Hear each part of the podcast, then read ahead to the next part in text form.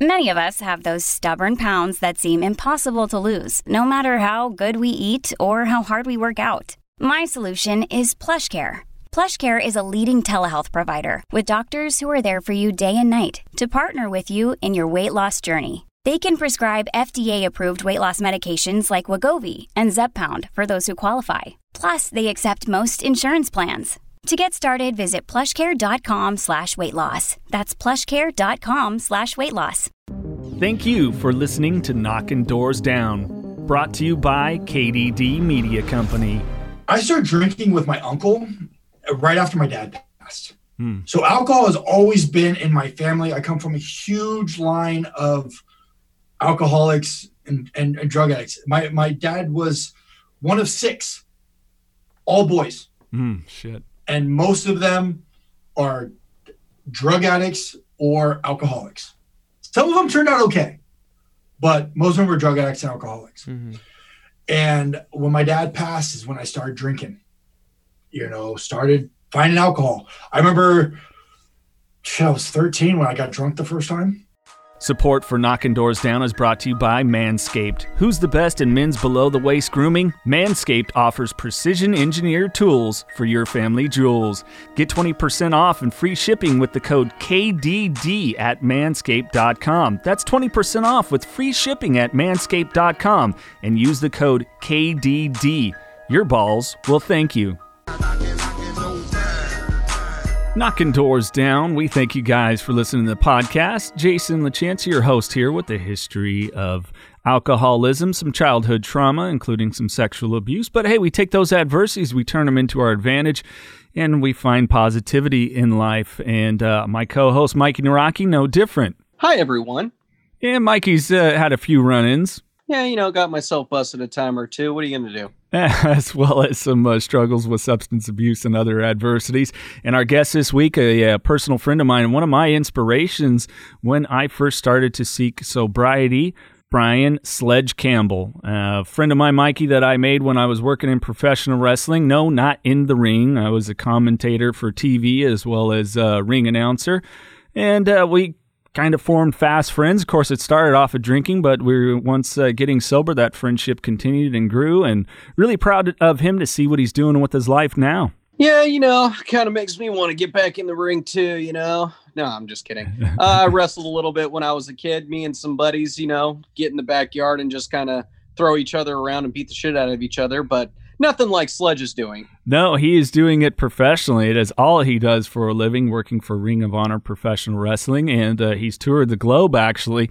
And it's a really cool story. And you also hear how oftentimes addiction can be systemic. Uh, not only did uh, it run uh, directly from his parents, but uh, both sides of his family. You hear some of the chaos, how he came out of it, and how he's not only focusing on his profession and being a great father to his kids, but an inspiration to others as well that have uh, continued to seek their sobriety. That's right. Yeah, truly an honor to have him on here. I'm ready to uh ready to jump into it. All right, well, let's do it. Sledge joining us on Knocking Doors Down. What is up, my good brother? Hey, brother. How are you, my friend? Excellent. Good, good to see you, and uh, you're doing doing great. Uh, we already filled people in on the background, and it's cool that uh, for those that are catching this on YouTube, we got the coffee with Sledge background, and we'll talk about how you uh, you started that. You're doing uh, doing your own vodcast and getting live on Twitch. Which thank you for having Mikey and myself on. Dude, I mean, look at you guys. You guys are killing it. Why would I not have you guys on my show? gotta get gotta get the rub, right, brother? That's right. It's all about the rub. it's all about the rub. Oh, so uh, of course, uh, you know I've been I, I follow you, of course, on uh, on social media, and for anyone that uh, is uh, listening to the podcast, you can check in the description. You got uh, Sledge's social media, Ring of Honor kicking back up, which uh, it's it's so cool to do. A little background for those. Sledge and I have known each other about a decade from the old wrestling business. Of course, Sledge wrestles. I just got on microphones and talked because that's what I do. Let's jump back to uh, to Little Sledge. Of course, uh, people don't know real name Brian. Uh, Yep. Not many of us call you that. I've known you a decade. I think I've only called you it like on this show. Uh, that's the only time I can think of it. But uh, what were you like as a kid, and when did the passion for uh, professional wrestling really start? I imagine you just running around beating people up as a little kid. No, that's the that's the total opposite, man. I was Really? a kid who was getting beat up. oh shit! Oh gotcha. wow, okay. Yeah, man. I was a short, fat kid who got picked on the whole time growing up, man. I would never could I never could find my place. And I yeah, man, I I never I didn't have really a whole lot of friends growing up mm-hmm. because I just kept getting picked on and kept getting beat up. Yeah. I, I there was a guy that used to I used to walk from the bus stop and I used to walk the long way around because he used to bully me. Yeah. Oh, shit. Yeah. didn't know 100%. And now it's funny because he hits me up on Facebook or you know whatever other social media platform I have, and he's like, "Man, I can't believe like what you're doing, man. It's so cool. Like, look at you, man. You're so yada yada." yada." I'm like, "Dude, I built my wall because of guys like you. Yeah. Do you tell You him know? that? I haven't because I don't want to give him the gratification." Sure. Sure. Yeah. Yeah. Understandable. We Good for had you. we had uh, uh, Sean Kanan on, uh, you know, last year, uh, Star Karate Kid three, who was the bad guy villain, and ironically, similar kind of story. Granted, he didn't fall to to addiction, but definitely, you know, the fat kid felt the outsider. Um, I never knew that, man. You never told me that. That's fuck. Yeah, man. I was short. I was short and fat, man. I didn't hit my growth spurt until probably around like eighth grade, seventh or eighth grade. And then that's when I started kind of rebelling. Like right after my dad passed is when I started rebelling really, really badly. Oh wow. And not being able, you know, not uh what's the best way to put it? Uh not giving a shit Yeah. really honestly and then that's where the fights started coming in i finally just got fed up with people picking on me and that's where i just started fighting people Yeah. just because i mean you could tell me you, you told me one thing wrong i was fighting you Mm-hmm. like whether i was gonna lose or not i was fighting you Because that's ultimately what you've been pushed to. yeah Yeah. Well, absolutely Fuck, man. I mean, uh, boy, I, I didn't. Your, how did your How did your dad pass? And the, the sound in your voice, you and he were probably pretty close. We were the closest man every time i would come home crying every time i would come home crying and them picking on me man he would pick me back up A hundred percent. And I was never a smart kid, man. I'm still not really super book smart, any way, shape, and form. I, uh, I'm, I'm street smart now, Sure. you know, and I'm, I'm kind of, I'm kind of business smart to a point. But when it comes to, if you see my social media posts, man, like there's a lot of some misspelled words, and some mispunctuation, brother. I'll tell you that much um, I wasn't good in school. I did, I wasn't a good. I didn't get good grades. Uh, it was just one of those things, man, where he just kept picking me up. But yeah, me and my dad were super close. He died of viral and bilateral pneumonia. Oh, fuck. Yeah, in '97 on April Fool's Day. Oh. Yeah, I can only imagine. Then, of course, like you said, then w- once he passed, the the it, it was on because you didn't have him to even go to for the support anymore. And uh, no male figure could come around me to tell me what to do. yeah, like my next door neighbor we were super close with my next door neighbor and he would come and try to tell me what to do and i'm like fuck you man let's fight and he was like a third degree black belt and like you know and like karate and he's like and he he would he would seriously be like you think you're big and bad huh? I'm like yeah. And he'd like stand up to me. I'd be like okay. And i literally he, i literally would stand up to him and and try to swing at him. And he literally would just knock me straight back down 100% and he's like dude you're gonna learn one way you're gonna learn sooner or later. You're not somebody's gonna be bigger and badder than you. Yeah, you know? And uh i still dude i had that chip on my shoulder for a long time even going into after high school. And and i got i got arrested you know right after high school i i got arrested fairly quickly probably within uh probably within a year's time like when i was 18 i was incarcerated um What occurred there? Was it just a regular street fight? Was it intoxication included, or There was no intoxication included. I got mixed up with the wrong people, and they uh, they did it. Uh, I don't really want to talk about it live on air. I apologize, but no? um, That's okay. They did some stupid shit, Sure. and I got and I got mixed up into it. Yeah. hundred percent. I was looking for fast cash quickly. Mm, Yeah. Is the best way to put it. Right. And uh, I got I got ratted out, and I did some time. And after that, I only did about I did six months inside. And after that is uh, I didn't have anywhere to go, and I became homeless. Fuck. Yeah. So what Yeah, after I'll- your dad passed? What other family was was around? Anyone? Mom? I had I had my I had uh well my mother, you know, but she fell into a depression, kind of locked herself in the bedroom. She would come home from work and lock herself in the bedroom and Yeah. it was pretty much like me and my sister to fend for ourselves. And when my sister turned 16, she moved out. So then it was just me, Yeah. you know, and I don't really talk to any of my family. 100%. Like I Sure. I very rarely like I talk to my cousin, my sister, and an aunt every great once in a while. But yeah, when it comes to um, when it comes to my personal family, I, I don't talk to anybody really. I'm kind of like the black sheep when Did- it comes to. Did you just recognize that maybe they were they were toxic and just no, no, didn't want any more involvement, or you know, sometimes that people don't identify that. You know, we'll, we'll say family first, but fuck, man, sometimes family is the most toxic individuals to have around and the most negative, and sometimes you love them, but it's like, I'm sorry, I you know, this is this is my tipping point. Well, what happened was when I was homeless, because uh, my biological mother works for the federal government, Mm. and when I got incarcerated, she got a call saying that you know your son got incarcerated. Um, and I got out, and when I was homeless, I called her and asked her, you know, hey, I need help. Like I'm going to die on these streets. I'm sleeping on the streets. I had a trash bag of my clothes saying, I'm going to die on these streets. I need help. And she says, There's nothing I can do. And she hung up the phone. Jeez. Fuck. I will never forget that day of her telling me that there's nothing I can do and hung up the phone on me. And I will never, ever forgive her for that. Is Because I would net. Go ahead. no, go ahead. Go ahead. No, go, go go ahead. What Is mom still around?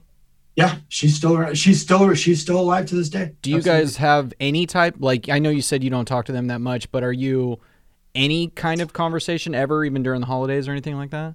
Last time I talked to my biological mother, she asked for my social security number Mm-hmm. and my birth date to put me in her will, her will. Hmm. And I, I, I sent her a nice message back and said, I don't need anything from you. And if you don't know my birth date I was just gonna say she asked your by the person who gave me birth, Yeah, there's a problem. sure. Yeah. Sure. Fuck, man. Yeah.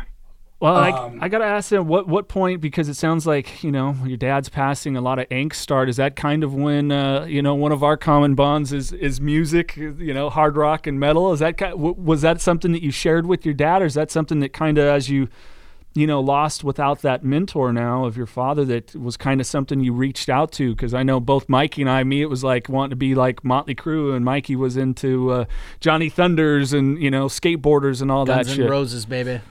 Guns and Roses, baby. Guns and Roses, baby. um, it- music, it, it was when I was growing up, like I was a huge rap fan. Hmm. I know I don't look like a huge rap fan, but I was Well, a huge I was a huge, huge rap fan, man. Um, anywhere from like, and it, and like Puff Daddy, Mase, um, Tupac, um, Dr. Dre, you know, uh, Snoop Dogg, going. Um, but I was, I was walking by my sister's room one day, and she was bumping Anthrax, you know, and just. And I'm like, what is this? And I'm playing drums in like middle school, you know, on the snare drum and stuff. And I'm listening to, you know, not really having the comprehension of like what a drum set was. Sure. And I'm like, dude, what is this sound coming out of her bedroom? And I walk into her bedroom and she's just jamming out to Anthrax. And I'm like, fuck yeah, this is awesome.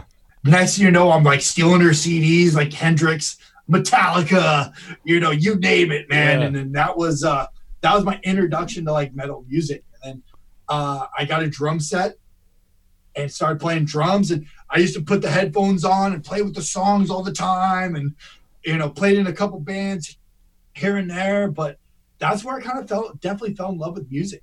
Is it, it made me escape what I was doing and all my problems. Sure. it let me escape for that little time because I would play when my biological mother wasn't home because the minute she got home she would tell me to knock it the fuck off and then she would walk into her room. Yeah.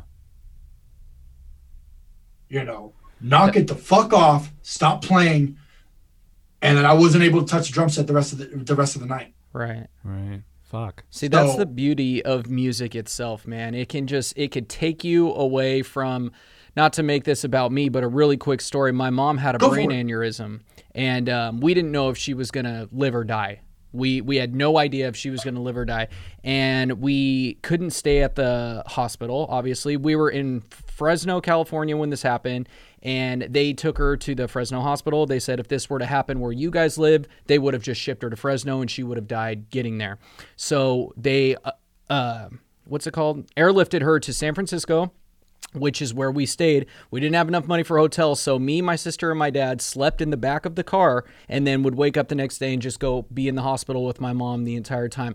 But what I'm getting at with music is I had Guns N' Roses on my disc, man, and that was kind of an escape. It helped me take my mind off that as much as I possibly could, which was almost impossible. But that's what helped me take my mind off it. So I totally get what you're saying with the music being your escape because it absolutely 100% is. And that's the beauty of music. It, it has Yeah. that effect on people. And I wasn't having to engage with people. Sure. Sure. Yeah. And You know, I- world. I'm in my own world. Mm-hmm. And it was before it was cool on YouTube to sit there and play with songs. Like I would have these big headphones on. I would annoy the shit out of my neighbors, man. I, you know, I'd just be beating them. That's what rock and roll's all about, baby. yeah, man, dude. I was beating the shit out of these things, man. Right. Uh, and man, those were some good times. Those Yeah. were some good fucking times. Just sitting there and just escaping the world. And we and we all at any point in our lives still need that.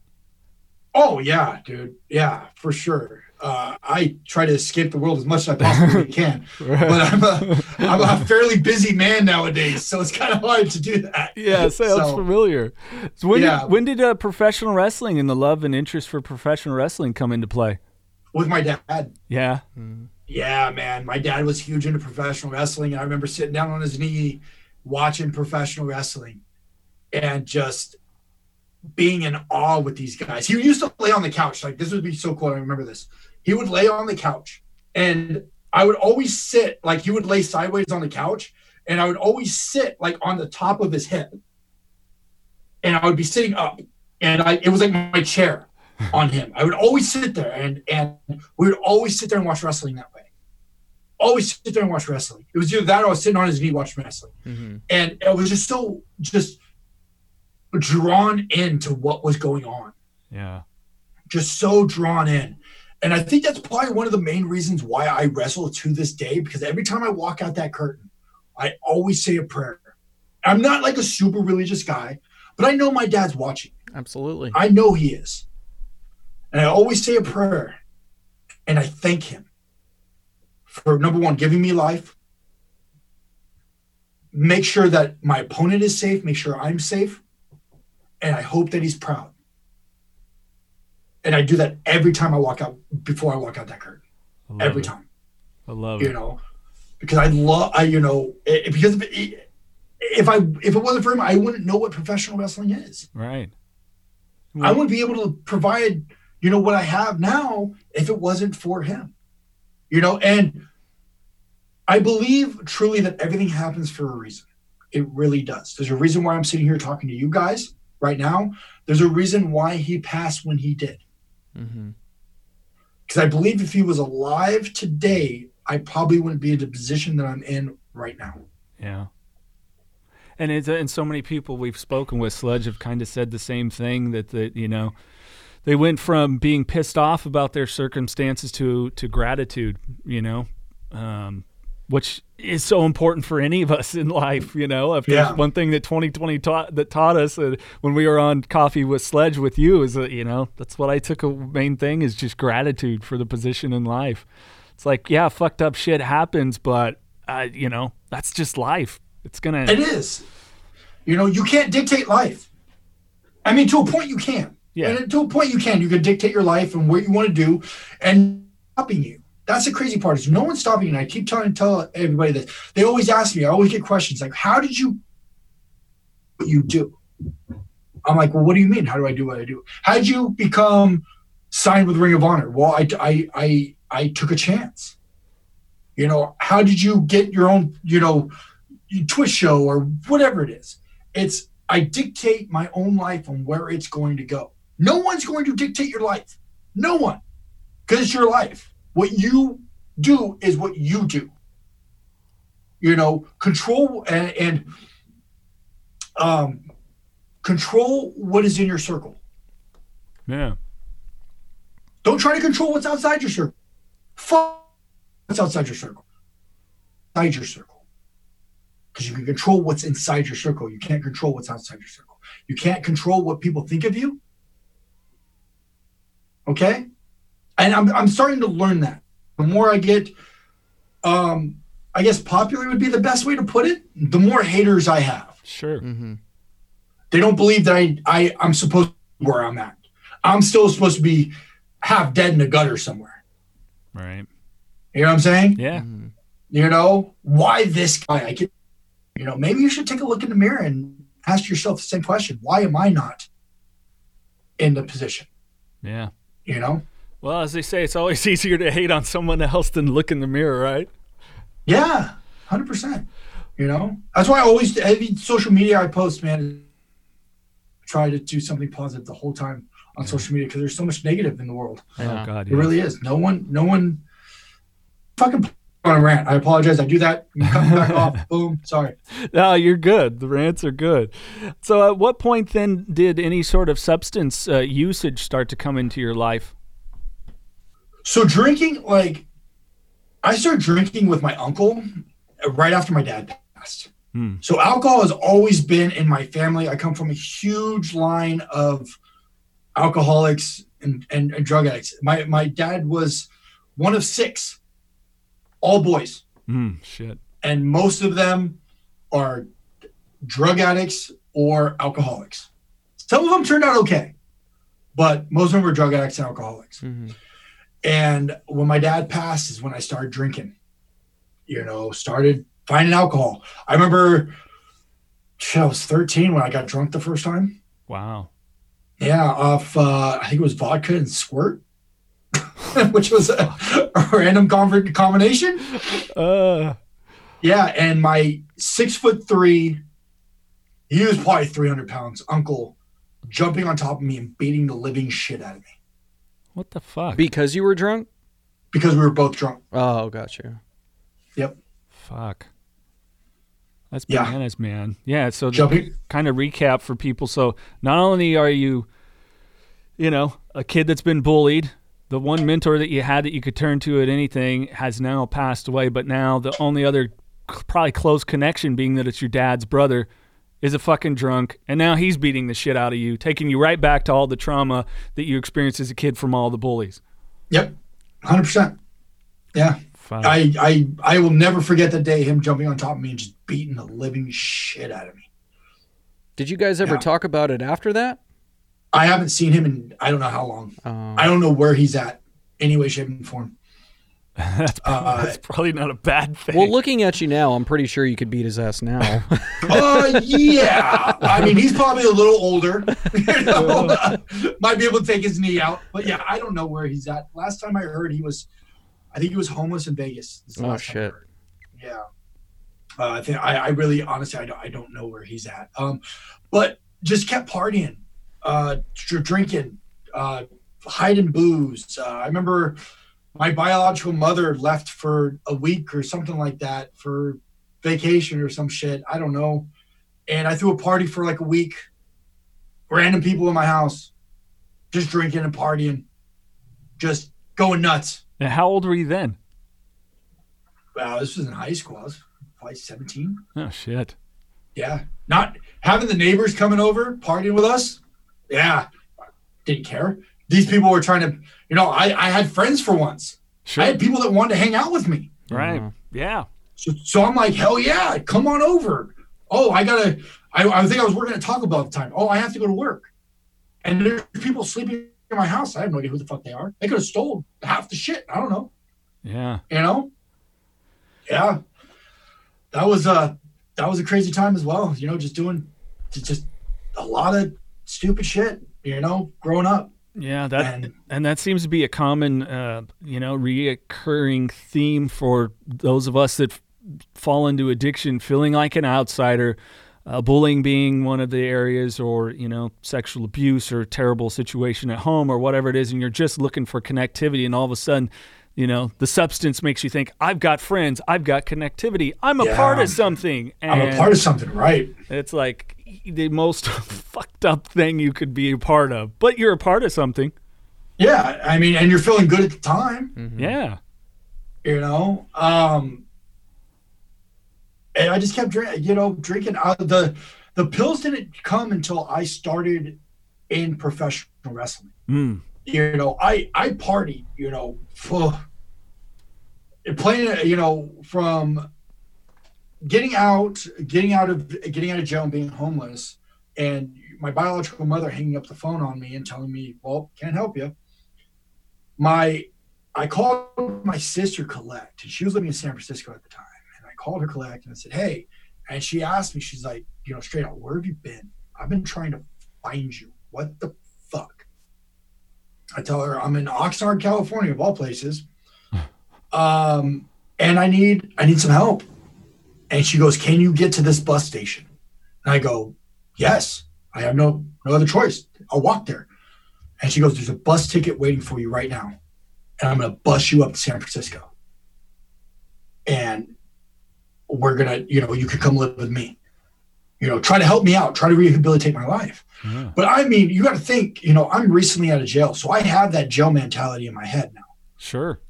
you know on top of that i'm a survivor on the street so now i have that mentality in my head. She buses me from oxnard california all the way to san francisco california. And i had that mentality of that still fuck off fucking mentality in my head. So we constantly got into fights where she almost kicked me out a couple times. It was like hey like to the point of like sitting me down and shaking me going look kid i'm all you fucking got if I throw you out, you have fucking nothing. And I'm like, I don't give a shit. I've lived on the streets before. You know, Yeah. What kind of stuff would you guys fight about?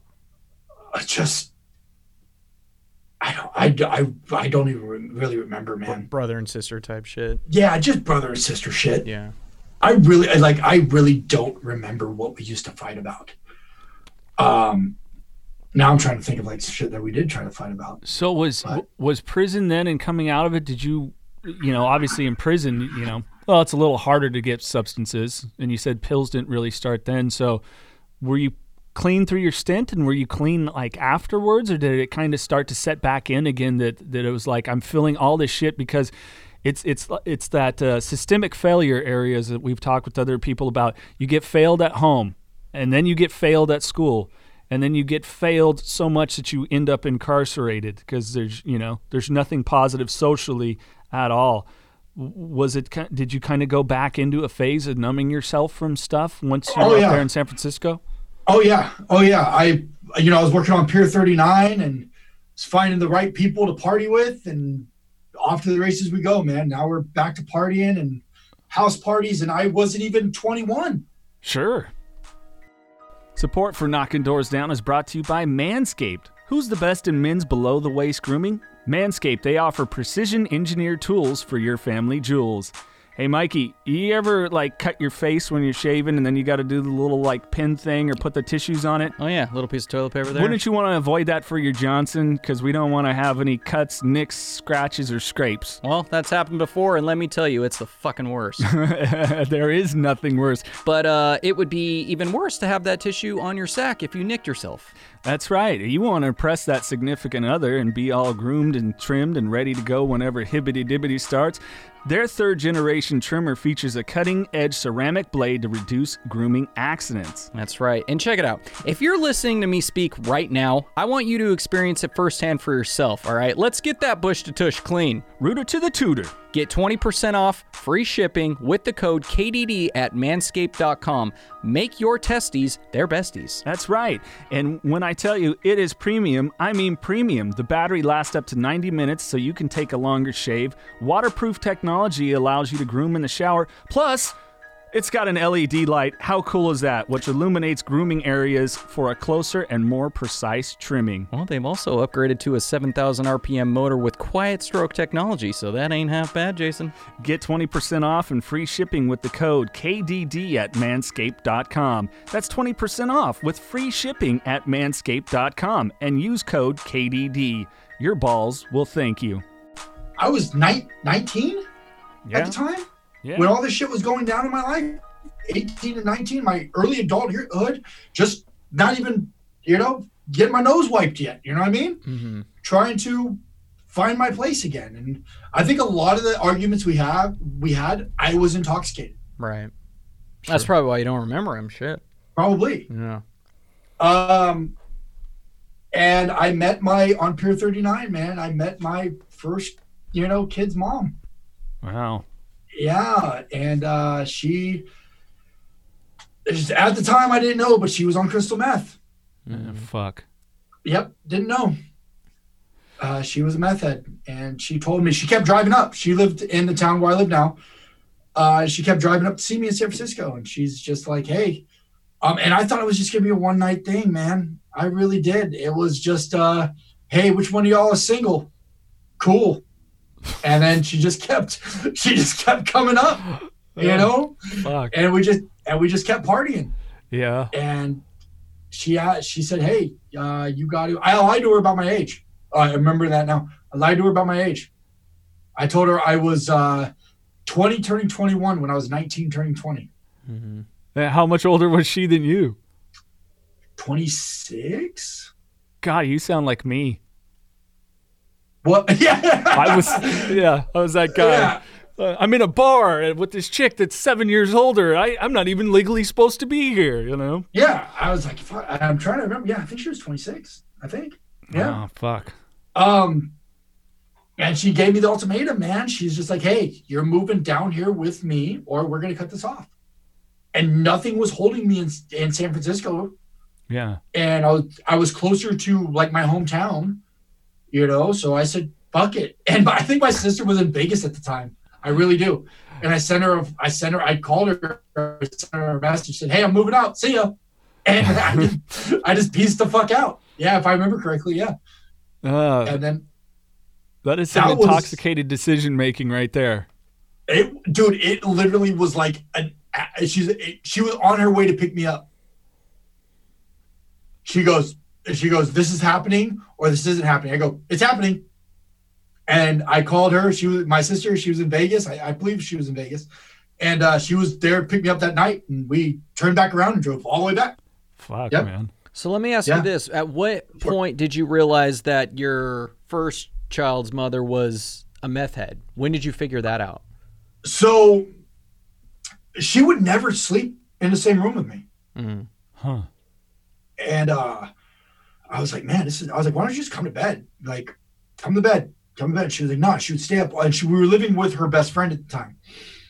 And she would never, and they would stay up all fucking night. And then one time, uh they claimed that they kept getting sick in the house. And this was a really nice place. Like we were pretty, pretty nice place. And she kept claiming that she kept getting sick. They were kept getting sick, and there was black mold in the house. It was all over the walls, and it's all over them, and it's in her car. Like she almost abandoned her car because of this shit. I'm like, what the fuck is going on here? Like this is crazy. Yeah. And then um, she admitted to me that she was smoking dope. She was smoking meth. And she made me throw away all of my fucking clothes because she claims that I had mold all over my clothes. What the fuck? And I'm like, I don't have mold on my clothes. Like, I just washed all my shit. And she's claiming that I got mold all over my fucking clothes. All those sleepless nights, man, that leads to hallucinating. Yeah, that Yeah. psychosis is going on. Dude, they, oh, it was absolute fucking bananas, brother. It really was. Like, I, I never endured anything. And, and I've never, I've never done meth myself. Sure. Um, so I don't know how it, you know, what it does to you. Well, I obviously I know what it does to you, but I don't know how like your mental state or anything like that, you know. Uh, but it was fucking it was really fucking bizarre. Yeah. And like her uh her best friend's ex-husband, we're trying to figure out what the fuck's going on because they're like yelling at the landlord, telling him that they're they're like knocking into the fucking walls, bro. Like on a shoot. They're trying to knock down the walls to show the landlord that there's fucking mold in the house. Fuck. So, so where did it where did it go from there? Like you Yeah. eventually found out. Did you? I told her we need. I told her we need to move out. I said, this shit's got to stop between you and your best friend. We need to move out. Uh huh. So we moved out. I said, or I'm leaving. And she didn't want to, she didn't want to lose me at the time. So we moved out into this granny unit that we found for like, you know, something cheap. And uh, she claimed that she was getting, that she was clean. Next thing you know, that the best friend started kind of showing up at our place here and there. But the best friend was way strung out, dude. Way strung out. Um, and sooner or later, I told her you need to cut that shit off with the. And I was drinking at the time too, so I was suppressing out with alcohol, Sure. suppressing, trying to deal with her bullshit while dealing with my bullshit, and it was a car crash to the point of I think we got into this altercation. Um, I didn't throw hands or anything like that. Um, she claimed she was gonna call the cops on me. I think I grabbed her phone. And I like broke her phone because I was fucking out of my mind. Um, and she was out of her fucking mind. And then I think I left, and then we got back together. Um, and I think she really got clean when she found out that she was pregnant. Yeah. Yeah, I think that's what got her clean was when she found out she was pregnant. So let me ask you this: so you you were homeless, Mhm. jail, Yep. San Francisco, back with your uh, first baby's chick, and you know she was on meth and whatnot. What was your? You've been through a shit ton at this Yeah, point, fuck. a lot. Fuck, we're not we're not even halfway through yet. Well, what was your what was your bottom? When was it like, okay, fuck, my life is clearly not. I'm assuming not where I want it to be, not going the route I want it to go down. When did you realize I need to start? I need to get this shit together. Six and a half years ago. Six and a half years ago. Okay. Yeah, I uh, I walked into a match, um, completely intoxicated and pilled out of my mind, pilled out of my. I should have never walked out of that curtain, man, and the promoter should have never let me ru- walk out that curtain.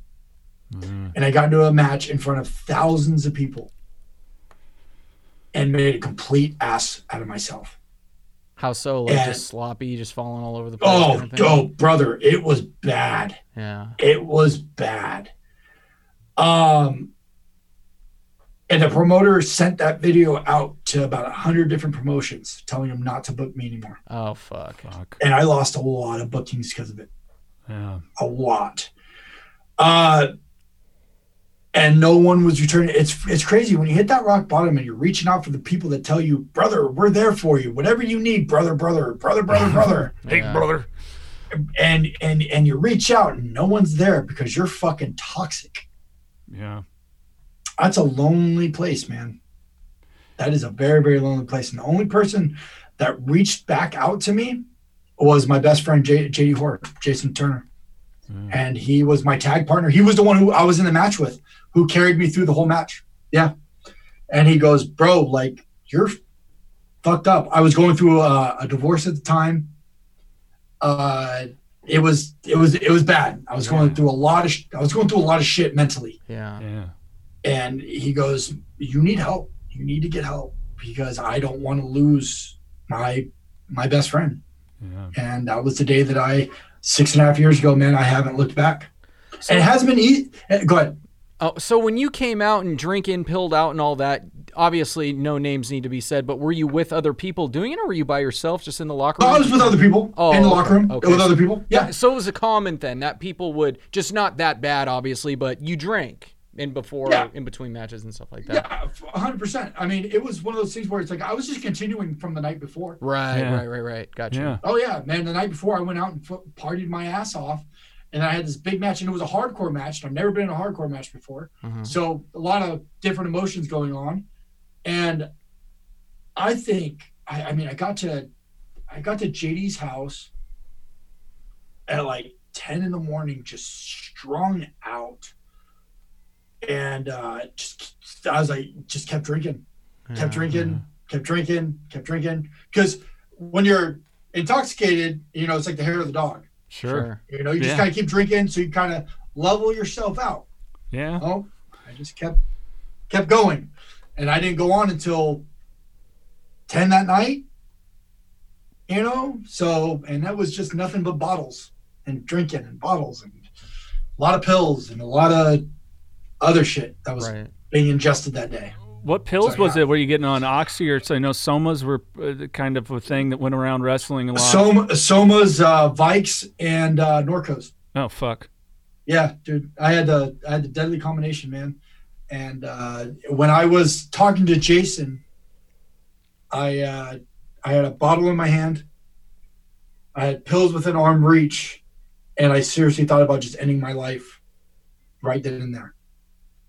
A hundred percent. I've thought of I thought about that multiple times while I was intoxicated. Why am I here? Why? Why am I still living? Why? You you want to not wake up. Yeah. Yeah. 100%. You're going to feel like absolute dog shit the next day. Why would you want to wake up? Yeah. You know, and Yeah. I remember when we were talking with Edward Furlong that uh, you know I had put out there what I had heard. Uh, I think it was Nikki Sixx was the first person that I heard say it, or I'd interviewed him or something. He said, "Yeah, two things happen to addicts: or either you get clean or you die." And Edward Furlong said, "No, there's a third one. You continue to wake up and you continue to use and go through that misery, and people don't realize it is fucking miserable. It is Miserable. so fucking miserable." it's one of the worst. Um, and it's it's crazy because I, bat- I battle addiction. Like it, addiction's a, a battle every Sure. single day. Yeah. You know, I could easily go to what's crazy in this time right now is the gyms are fucking closed, but the liquor stores are wide the fuck open. Mm-hmm. Right. Go figure. I could easily go and grab a bottle of whatever the fuck and just just go to town. You know, but I choose I choose not to because I remember that fucking feeling. Right. Sure. I remember feeling like absolute dog shit. Throwing up in the throwing up in the shower every single morning, throwing up blood in the shower every single morning. I remember that.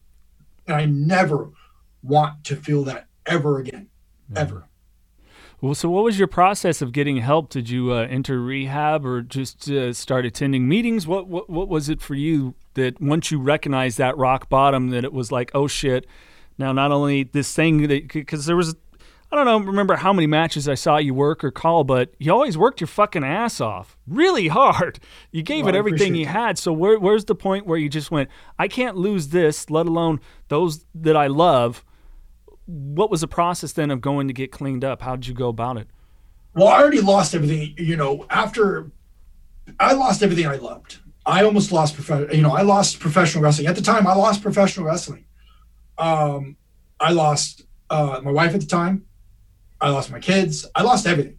So there was only, you know, there was only way of like that was my rock bottom. You know, there was there's only up. And to answer your question, and I and this is this is just me, is the mind is so strong. It really is. Whatever you put your mind to, you can do. hundred percent. And I chose, I put my buddy on FaceTime and I took all the alcohol and I dumped it down the toilet. And I took all the pills and I dumped them. And I told him just to check on me. Please check on me every single day. And he did. He came and checked on me every single day. I haven't, I, I I've never gone to a meeting. And that's just me. And if meetings help you guys, please go to meetings. Do Sure. what, what you need to do to help you Yeah. please. Um, and I started to listen to a lot of motivational stuff, you know, positive, trying to get rid of the negative and trying to bring positivity into my life. Because you, it's amazing when you wake up, you have 24 hours in the day. What are you going to do with those 24 hours? You know, are you going to, everybody has bad days. Are you going to sulk in your bad day that you had the day before? Or are you going to wake up and go, today's a new day? What am I going to do? Yeah. you know what goal am i going to accomplish today you know and i just kept and the thing is though is i i traded one addiction two addictions i guess alcohol and drugs for a food addiction so as i'm getting clean i'm just eating Yeah. i'm a i'm, I'm a fat kid at heart i really am so all I did was just eat and I ballooned up, man. Once you get sober, like I ballooned up, man. I got up to like 300, like 20 pounds, I think was like my heaviest. And I was just all big, man. And I was out of the wrestling game. No promoter would really take a chance. I was maybe wrestling maybe once a month, if that, if I was lucky. And I was in horrible shape. I, I, I couldn't go for very long. Um, and I was I wasn't happy. I still wasn't happy. I wasn't content. I mean, I had a good job uh, working for the cable company. I had a great job, making a great living. Just wasn't happy. Yeah. I just I'm watching all my friends on TV getting signed. Not, I, I want to say friends. I apologize.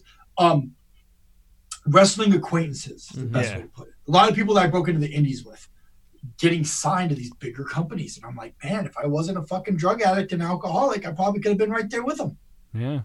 You know, I went to a WWE tryout, pretty out of my mind. Yeah, Fuck. yeah. So yeah, it was. Yeah, it was pretty bad. I never thought I never thought the WWE would ever knock on my door again. yeah. Well, Uh, they knocked- understandably. They knocked on my door. Two, I think it was 2018, 2017, 2018. I think they knocked. I think I did like four different things with them in like 2018 Yeah. or 17, one of those two. Yeah, Yeah, you had little little like backstage kind of role little things, right? yeah. Did a little couple backstage roles and kind of kept in contact with them. And uh, last time they were in town, they asked me if I wanted to come come out, and I had to politely decline because I had a uh, Ring of Honor on the table. So. Yeah. So uh, you know, to let people know though, the ways in which you really turned your life around though is uh, not only focusing, uh, you know, on these career goals.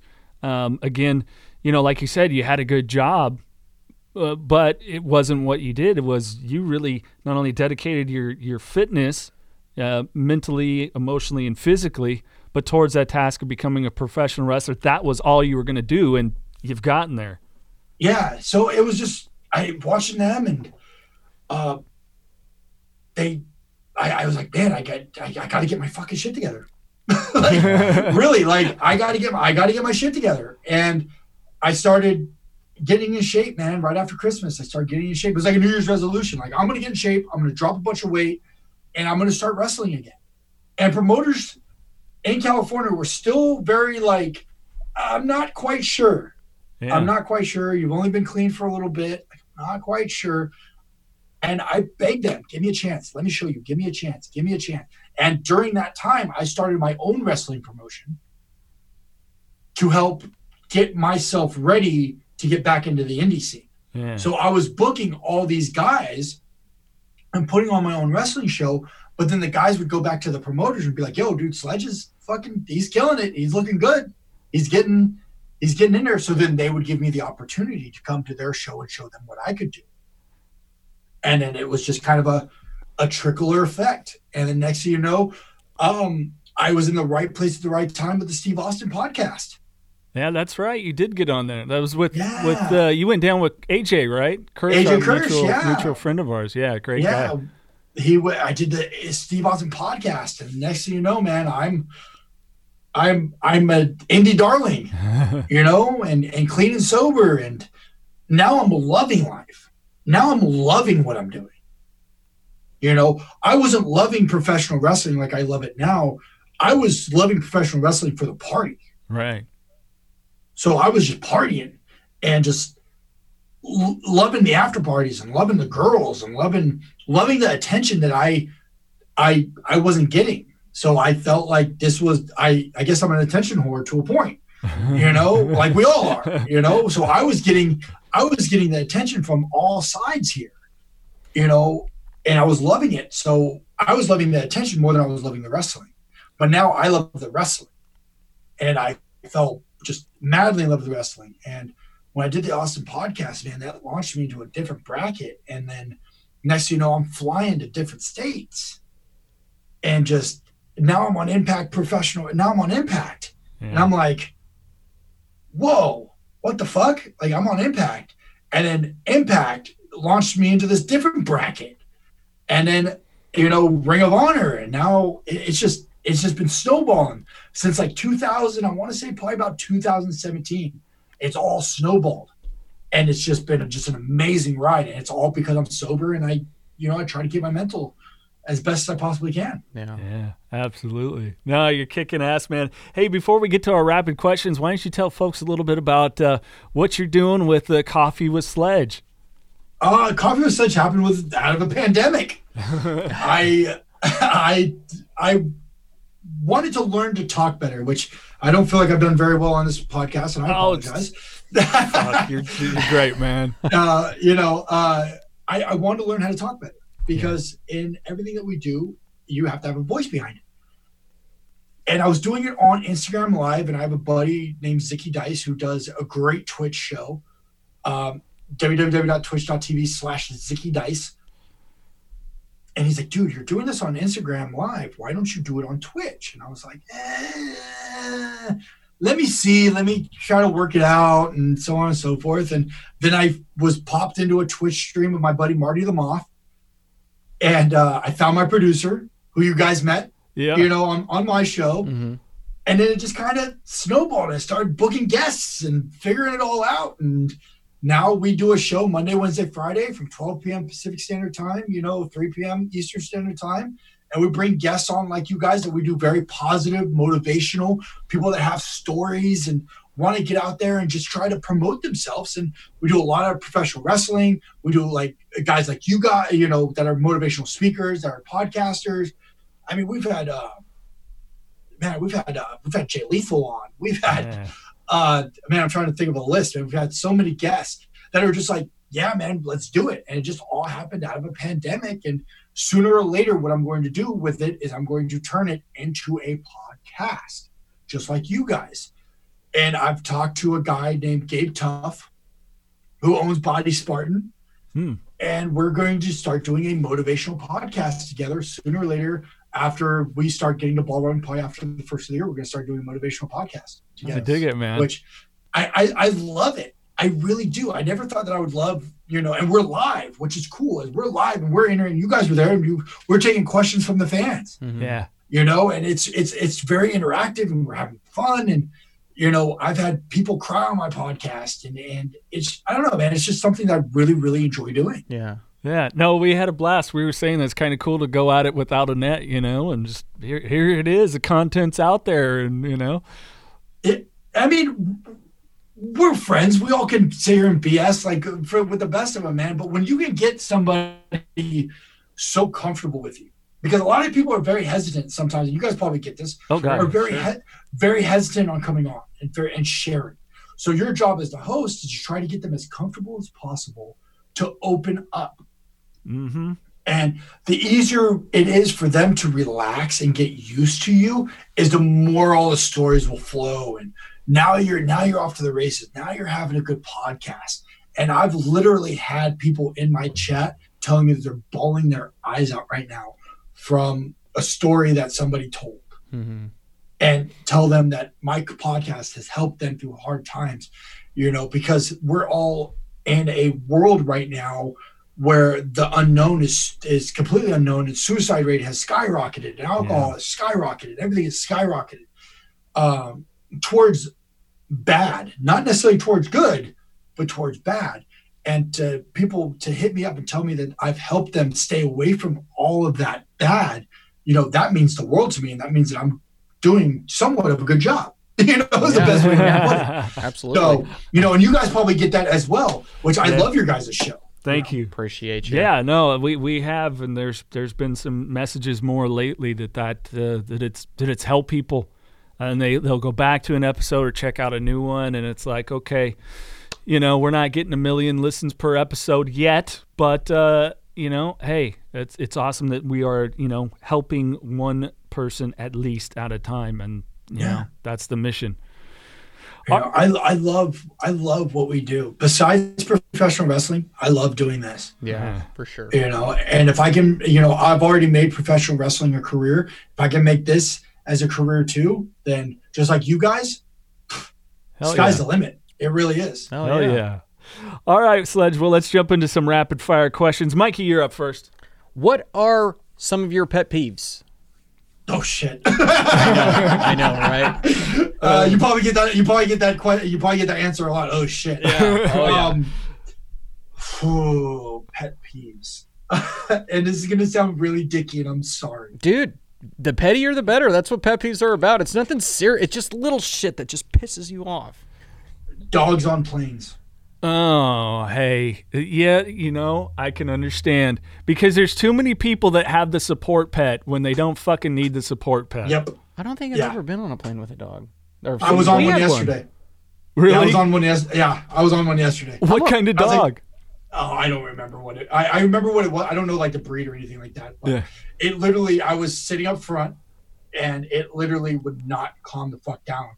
And I'm looking at her, and I go, "Support animal?" She goes, "Yeah." And I'm like, "It's not really doing a good job." Like, sure as hell isn't uh, supporting the flight. yeah, it's not supporting anything. you know, Uh. sooner or later, once we got in the air, it like calmed down. But I mean, I'm sorry. Um, it and that's a. I think it, a lot of people take it, you know, for granted the support animal thing. I really do, and uh, I agree. Pet peeve of mine. No, I agree. I think people have taken it a little bit too far. Like, you know, you know, you're not, Have you seen some of the shit that people bring on planes? oh fucking They say that they're fucking support animals. Oh god, yeah. Fuck. I love my dog so much to where I wouldn't take her on a plane because I knew sh- I know she would freak out. Right. So I wouldn't Yeah. do that to her. Yeah. I have two dogs. I would never, I would never. I don't even really necessarily like to take them, like in the car with me. You know, and that's Yeah. just me. No, I get it. I get it. Because my dog, she's a deer chihuahua. She's a rescue. They're afraid of everything. They're very skittish. They're afraid of everything. So that's I, an want to keep her in her comfort zone. And her Yeah, comfort dog- zone is with me, but at the same time, she doesn't like being in cars either. So uh. I will never take her on a plane because you got to like. You know, my she's not a support one, so they would she would have to go under in a cage, and I would never, I I would never do that to her. Absolutely Yeah, it's not. just that's one of my big pet peeves. Yeah, is that uh, I got a couple other little here's and there's, but you know, Like what? oh shit. uh, I'm trying to think of something that's like not like. Uh, I'm very. Uh, I'm an on time person. That's a big Oh, fucking yeah. pet peeve of mine. Uh-huh. Is is an on time person? It's one of those like, if if you're on time, you're late. If you're early, you're on time Yeah. and I'm always early. Uh, I, try, I try to be early as much as I possibly can to things. Um, I, I hate being on time. I always like to be early. Um, and I hate, and, and one of the big things is I'm a huge planner.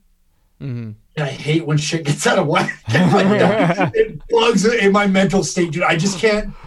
I can't go on the fly with a day. I always have to have my day planned. Yeah. Well, and I can Oh. understand that. I can totally understand that. Um, all right. If you could have dinner with just one person, living or not, who would it be and why? Oh, sh- good question, man. These are awesome. Uh, probably The Rock. Yeah. And why is That that? seems cool as shit. just to his business Mm. to pick his brain about business Yeah. because he has his hand in so many different shit Yeah. so many different things from his tequila to the xfl to movies to uh, wrestling to you name it man he's like the most popular guy on social media hmm he yeah. really is. And yeah, he, he was labeled the most popular guy on social media. And I would just want to sit down with him, have a meal with him. Uh, I would like to sit down and have a cheat day with him. Yeah. Oh, there you go. Because he does do those fine. epic meals. Oh, brother. And just pick his brain about business. Yeah. I think just movies alone, he's like the highest paid actor right now, isn't he? Yeah. Yeah, probably. Like all Yeah, deals something- aside, just movies. I think he is the highest paid, something like Well, that. yeah, he's got Have the. you seen the role that he's getting ready for, the DC role? Oh, the guy's Black like Adam? 290 pounds fucking jacked. yeah. Black Adam. Yeah, that's going to be cool. Yeah. I don't know. Because he He- wants to look the part. And he's just and, and and I think I would on top of the the business side is is the work ethic that's there too some advice Yes. on that on that kind of work ethic Yep. you know cuz no you can't teach work ethic but you can provide someone with your tools that you've used and how it works like you a scheduler I'm trying to fucking become a scheduler such I am so goddamn bad about it just ask this guy it's like Well, I, I have to be because he's not, and I'm not that good either. But I have. One of us has to be. well somebody needs a Someone's got to steer the ship. somebody know? needs a personal assistance and it's me It's all in the iPhone. I just Uh, put it in yeah. the phone. all right what do you got Mikey All right. If they were to make a movie about you, who would you want to play you? What actor would you pick to play yourself? Hmm. Well, I get mistaken for I've been mistaken for him a couple times, and people say I do kind of look like him. I'll probably have Batista do it. Oh yeah, yeah, Dave could see that, Batista. yeah. Fucking a. Yeah, I'd have Dave Batista do it. Yeah. I could see, and he's, his chops have gotten so good too. Yeah. So a lot of people say that if Roman Reigns and uh, Dave Batista had a baby, it would be me. Like, all right. But yeah, definitely probably Dave Batista. I'd probably have him do the role. He's already got his nose pierced like I do. yeah, You know, he's he's great at he's doing great things in the acting world. He's also already can do the professional wrestling thing. So yeah, probably probably him. was- that's a perfect pick. Uh, what do you think is your greatest achievement? Ooh. Being being a, being able to give my kids what I wasn't able to give, uh, what I wasn't able to have when I was a kid, and that's a good childhood. Hell yeah. I try as hard as I can to be there for them as much as I possibly can. Um, I know that I have a very, very crazy schedule, but I try to be there as best as I can for them, as, as much as I can. I love it. So, One more there, Mikey. If you could travel anywhere in time, but you had to stay there, so you can go back in time, you can go into the future, but you had to stay there, what would you choose? hmm. But I had to fucking stay there. And you don't need to like it would be the same like say you were to go back 10 years, it would be the exact same. Like you're going who you are today, but just back or forward. Well, sometimes I believe I was born in the wrong, like I was born in the era, but like I'm not an adult in the era. And mm-hmm. probably the 80s, man. I Because I love back, 80s yeah. hair metal. so, I swear I told my dad the same thing. I said, "Man, I was born in the wrong era, man. I was born." He goes, "No, you were born in the right era to bring it back." That's what he would Yeah. say. That's what I he would love, say. I'm a huge Skid Row, Motley Crue.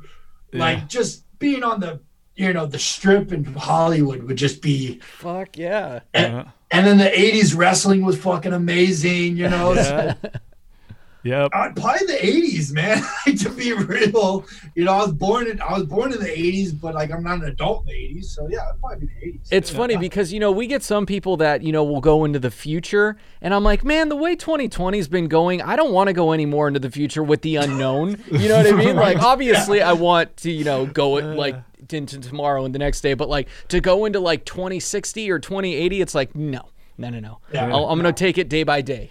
I'm yeah, gonna take it day by day. hundred percent. That's the best way to take it. Could man, you imagine going from 2010 to 2020 and you're on house arrest and you didn't even get arrested, but you can't go anywhere? You can't go anywhere. You got to wear a mask, which we already talked about. I'm good with that. But everything else has just been nuts. How did I even get here? What the fuck? Yeah. What do you mean I can't leave my house? What did I What, do? did I, what the fuck did I do? Yeah, It's what 100%, yeah, everybody no, I did.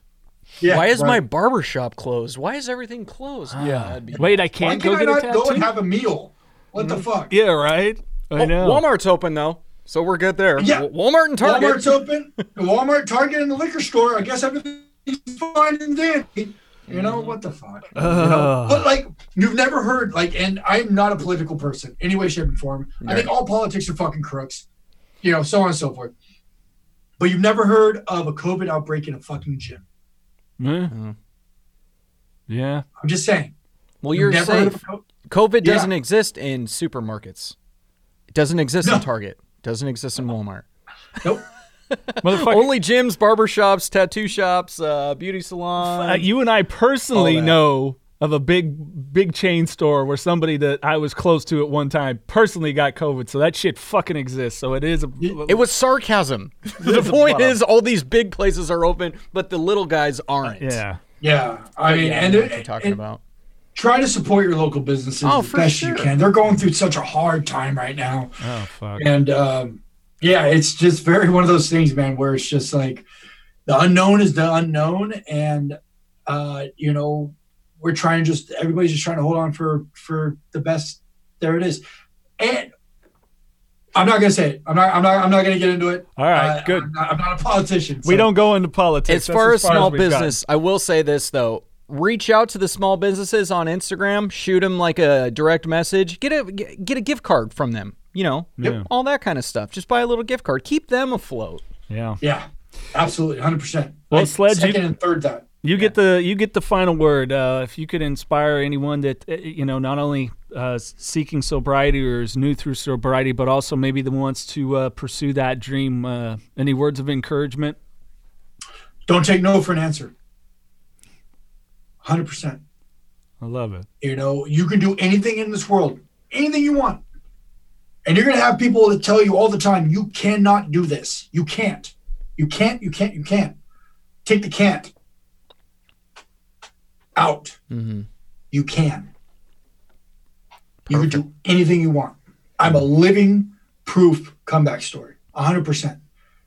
And I I plan I I I just you can do it, you know, final words, you can do anything you want in this world. Just put your mind to it and understand that it's going to be hard work.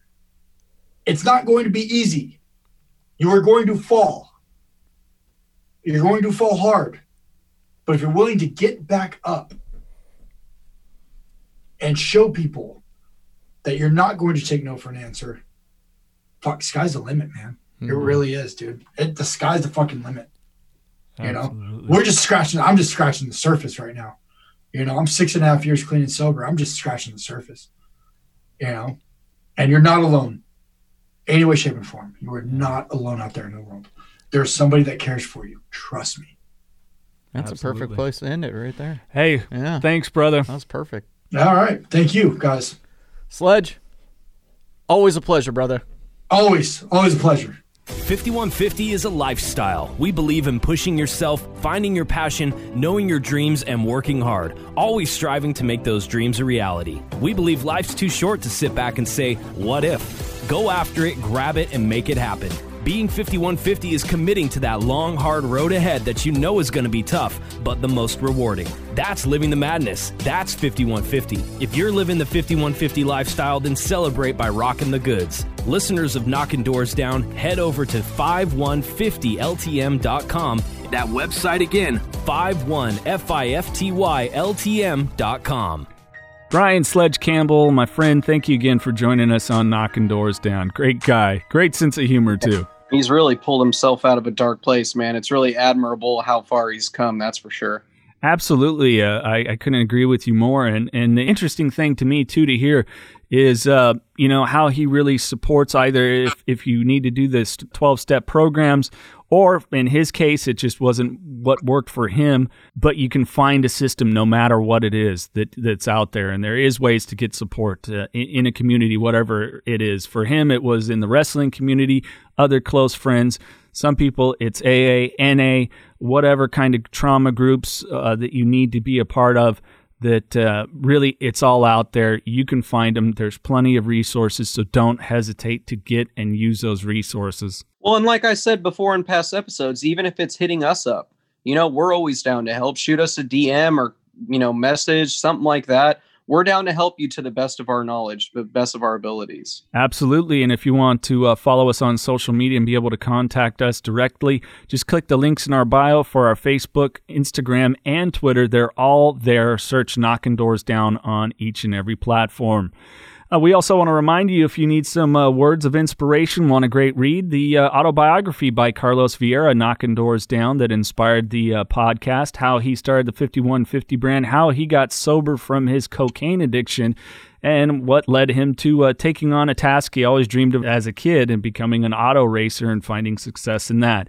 So, again, that link is in the description. You can get it at kddmediacompany.com or search Amazon for uh, Knocking Doors Down for the paperback, the hardback, or the ebook. Anything else, Mr. Naraki? Nope, I'm going home. On that note, keep knocking doors down.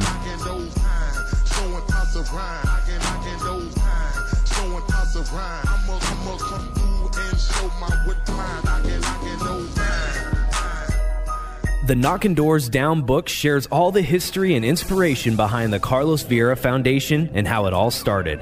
All proceeds from the book benefit the Carlos Vieira Foundation's Race to Be Drug Free campaign. So, what's that all about?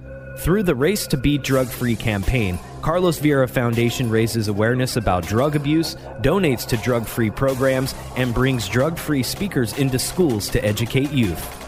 The Race to Be Drug Free campaign's main program is the Gloves Not Drugs boxing program. This program is completely free for kids between the ages of 8 and 17 to learn discipline, strength, respect, camaraderie, and the art of boxing and Brazilian Jiu Jitsu. The program was created to keep kids off the streets, out of gangs, and away from drugs. For more info and to get involved, check out carlosvieirafoundation.org. This podcast contains the views and opinions of the Knocking Doors Down hosts and their guests to the show. The content here should not be taken as medical advice. The content here is for informational purposes only, and because each person is sharing their unique perspective, please consult your healthcare professional for any medical questions. Views and opinions expressed in the podcast and website are our own and do not represent that of our places of work. While we make every effort to ensure that the information we are sharing is accurate, we welcome any comments, suggestions, or correction of errors. Privacy is of the utmost importance to us. For those wishing anonymity, people, places, and scenarios mentioned in the podcast have been changed to protect confidentiality at the request of certain guests. This website or podcast should not be used in any legal capacity whatsoever, including but not limited to establishing standard of care in a legal sense or as a basis for expert witness testimony. No guarantee is given regarding the accuracy of any statements or opinions made on the podcast or website. In no way does listening, reading, emailing, or interacting on social media with their content establish a doctor patient relationship. If you find any errors in any of the content of this podcast or blogs, please send a message through the contact page. This podcast is owned by KDD Media Company.